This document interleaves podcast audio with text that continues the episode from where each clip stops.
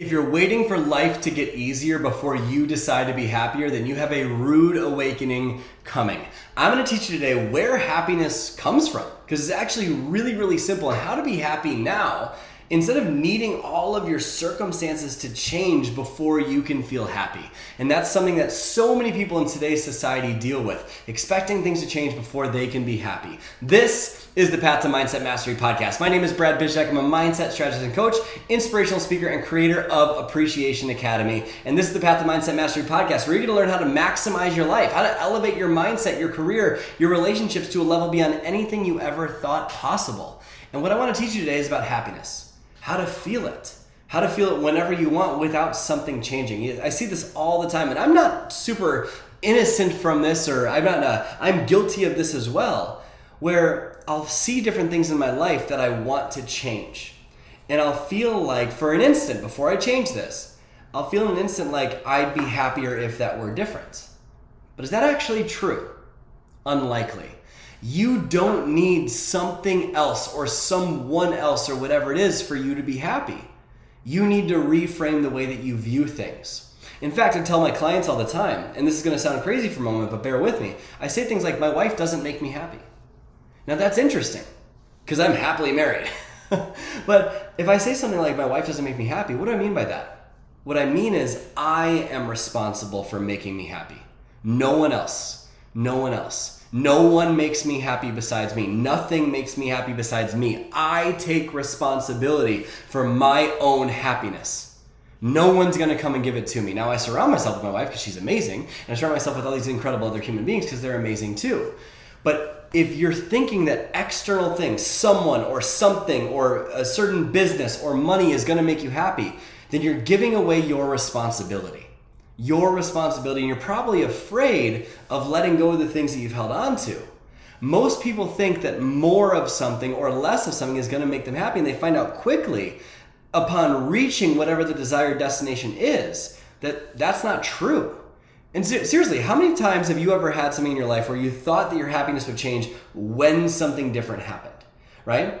People will try to escape their current thinking that and saying things like it's the circumstances that will change their happiness. Once I have more money, once I have more time, once I have a bigger business, once, you know, my spouse acts a certain way, then I can feel happy. And think about it. How many people do you know that have tried to escape their current circumstances?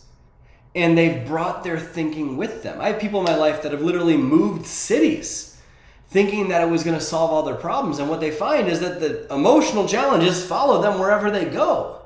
People think that goals will bring them happiness. But let's talk about that for a second. If you really think a goal will bring you happiness, is that true? No. Think about the biggest goal you've ever achieved. Whether it's, and outside of something like having a family where you're exposed to the beauty of it every day, but if it's something like you've gotten your CPA or you have uh, registered for a course or qualified for this program or uh, graduated from this thing or got to this rank or whatever it is. Think about the biggest goal you ever achieved.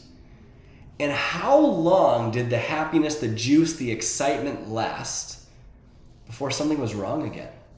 Before you felt a negative emotion again? That's interesting, right?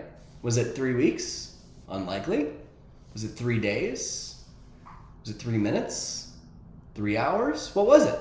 How long did the happiness of your accomplishment last before something came in and you were upset about it again?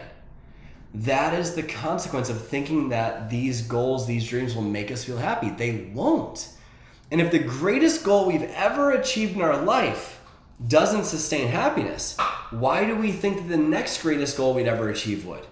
It doesn't make sense. And when people do this, it's like chasing a ghost. They bounce from peak to peak to peak, completing their to-do list, to completing their to-do list, to completing their to-do list, saying, once I get it all done, then, whew, then I can relax. And they're always stressed. People think that success will bring happiness. But I'm curious, do you know people that have money but aren't happy? That's interesting, right? They have money but they aren't happy. Now, money can help with a lot of things. But if you are waiting for more success, more money to make you happy, you got a rude awakening coming. And by the way, there's nothing more annoying than a pissed off rich person, right? You don't want to get to that place. It's the happiness that comes first. If you have more money but you aren't happy, you're just going to be even more pissed off. So let's talk about money for a second. Money is the great exaggerator for your character. That's what money is. Money is an exaggeration of your character. It will not make you happy or it will not make you sad. Money is neutral, it just amplifies who you already are. So if you're an incredibly giving person before you have money, guess what happens? You become even more giving when you have money. When if you are frustrated, stressed, overwhelmed, pissed off before you have money, then you're going to find that you're frustrated, even more frustrated, overwhelmed, pissed off when you have it. If you are lonely before you have money and money comes in, you're going to find that you'll be able to distract yourself really well for a couple of months. You'll find yourself incredibly lonely. Money just exaggerates who you already are. And so people think more success will bring more happiness, but there's so much evidence out there of people that have tremendous amounts of wealth, but they aren't happy. And so what we need to do is we need to identify how do we actually maintain happiness whenever we want. And so I want to teach you something called happiness math. And I've talked about this in a previous podcast episode, but I think this will help tremendously today, especially at this time of year. We're going to go in a little bit different direction with it. But before I teach you happiness math, I want to tell you briefly about a free opportunity where you can literally discover why some people seem to effortlessly succeed without stress, why they're happy on their path to success, why other people seem to struggle for years and are constantly overwhelmed and can't seem like they can get ahead. And it's called the What's Your Unique Success Archetype Quiz. It's free, it takes 60 seconds, it's linked up right below this. You can also find it at quizzes.bradbizjack.com. But there's a reason why this happens. There's a reason why some people think more success will cause happiness, but they get so stressed out. You're going to get the insights from this quiz that you need to learn the strengths and the weaknesses the, of your unique mindset profile so you can succeed faster than ever before and do it without working more hours, doing it with so much less stress, doing it while being happy along the way. It's linked up just below this. It's totally free. Go take it right now. It will help give you a baseline understanding of this stuff so you can move forward faster than ever before and learn how to be happy and fulfilled before you have what you want so that it becomes easier to get what you want. Go take that quiz right now. But let's go back to the content on happiness math today. Something that I've personally noticed with happiness is that there's an equation for it. In fact, think about something in your life right now that you're happy with, an area, a category of your life right now that you're happy with. What's that category? Think about what that is. Would you agree that the way life is going in that category matches up with how you think it should be? Or trending towards how you think it should be? If you're genuinely happy in a certain area, it's because your life conditions, LC, equals B, your blueprint. Your life conditions match your blueprint. The way life is matches how you think it should be. But if you think about the area of unhappiness, Think about an area of your life that you're unhappy with right now. Why? What's your answer to that? A lot of people say, oh, my spouse doesn't act a certain way, whatever it is, my kids aren't this way, it's not the way that I wanted it to be. What's the reason why you're unhappy in that area? And wouldn't you agree that the way life is, your LC, your life conditions, does not match, does not equal your blueprint, how you think it should be in that category? That's the formula for unhappiness. But there's also a formula for suffering. Do you have an area of your life where it's continued pain over and over and over again? Pain that doesn't seem to go away, pain that seems inescapable. Think of that area. Wouldn't you agree? And I'm going to share with you the formula for suffering in just a second. That the reason that is, is because your life conditions don't match your blueprints, meaning the way life is doesn't match how you think it should be and you think that there's nothing you can do about it. That's the formula for suffering. That's what causes it. It's all in our perception, though. All suffering is never in the fact of what happened, it's in the perception of what happened. That's where suffering comes from. And so, how do we deal with this? Really simple. There's three ways to deal with unhappiness and suffering. Number one is the blame. You can blame other people, you can blame events, you can blame yourself. Now, blaming is really, really sexy. Why? Because it gives you a way out of taking responsibility for what you fear most. That's why it's so sexy to do it. And on top of that, it's really sexy to blame events because they can't come back and bite you in the ass and say that you're wrong.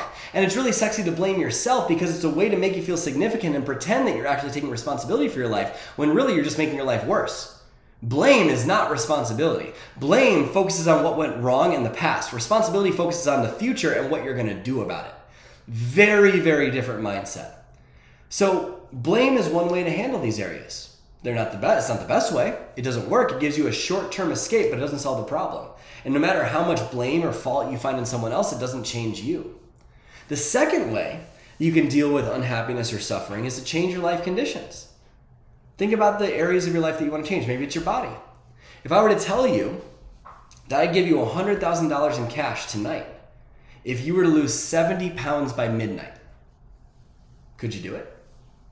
Yeah, you could do it. You could cut off a couple of legs. You could do it. It's not sustainable, but you could do it. In most cases, just changing your life conditions doesn't change your happiness. It can in some areas, right? If you need more money, you can go ahead and make your life conditions match your blueprint by increasing your amount of money.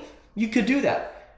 But it's oftentimes something much further that needs to change a behavior, a belief, and a thought, which is why the most effective way to change unhappiness and suffering is to change your blueprint, to change how you think it should be. When you change how you think it should be, life gets a lot easier very, very, very quickly.